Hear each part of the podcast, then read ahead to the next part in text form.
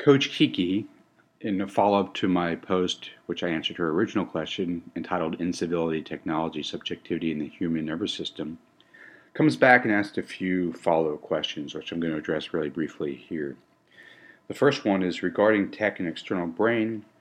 She says, uh, What's the impacts on creativity, memory, short term memory? Who remembers phone numbers, anyways? She also follows up with another question regarding the external brain. Knowledge is built on previous knowledge. If we aren't storing knowledge, how to build on it. So, in her questions, I see challenges that we will face as if, in fact, my contention is true, that our, our smart devices are just the externalization of our nervous system. And in time, maybe it might be internalized into our own physical body, but they give us the ability to reach out into the world at a greater greater depth, greater length, greater distance, space, and time, and and also allow the world to touch us in new and exciting ways. So, in terms of memory, that is a problem uh, as we put more and more of our stuff onto our smart devices. It does diminish our personal need to remember phone numbers, facts, figures, etc., etc. Uh, I would suggest for anyone looking for an integrated life, meaning you know developing the full capacities as they are as a human being, uh, recognizing the strengths and limitations of technology, that there are many things that we can put on our device because we really don't need to have access to them. Uh, we don't need them in our short-term or even long-term memory. We just have to know that they're available on our on our devices.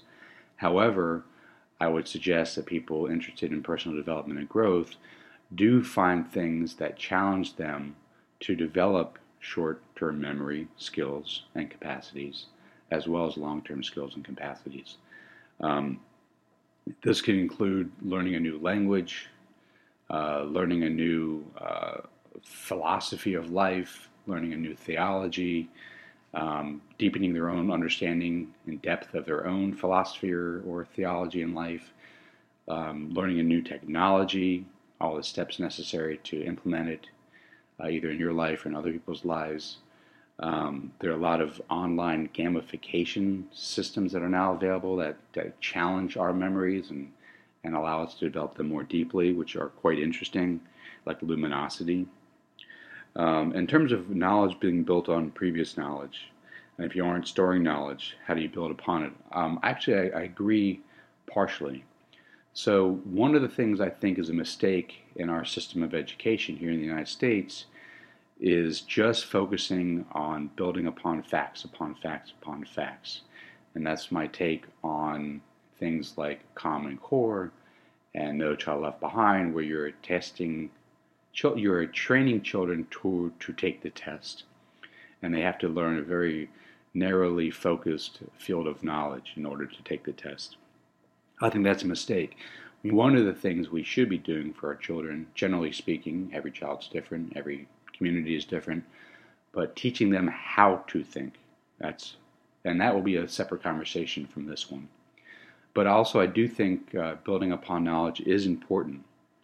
And um, although our devices are not to the point now where you have brain, mind, tech integration, and I wonder what that will look like down the road, where it's uh, ubiquitous, and uh, you are actually building upon knowledge, but the knowledge is partially wet and partially uh, in, in, the silicon in the silicon. Wet meaning part of your brain nervous system.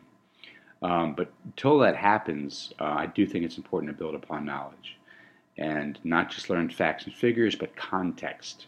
And that's another thing that's missing in the way we do our education system because we break up all our classes into like 50 minute, you know. you learn the subject, the bell rings, you move to the next class. Another 50 minutes, you learn the next, you know, bell rings, you move to the next class. Uh, that's not contextualizing knowledge, that's isolating knowledge. And I think, although specialization is really important, I think it's a mistake uh, that we train our young people to isolate knowledge into silos and don't show them how it's contextualized in one's life, historically, culturally, and individually. So hopefully, Kiki, I answered your questions.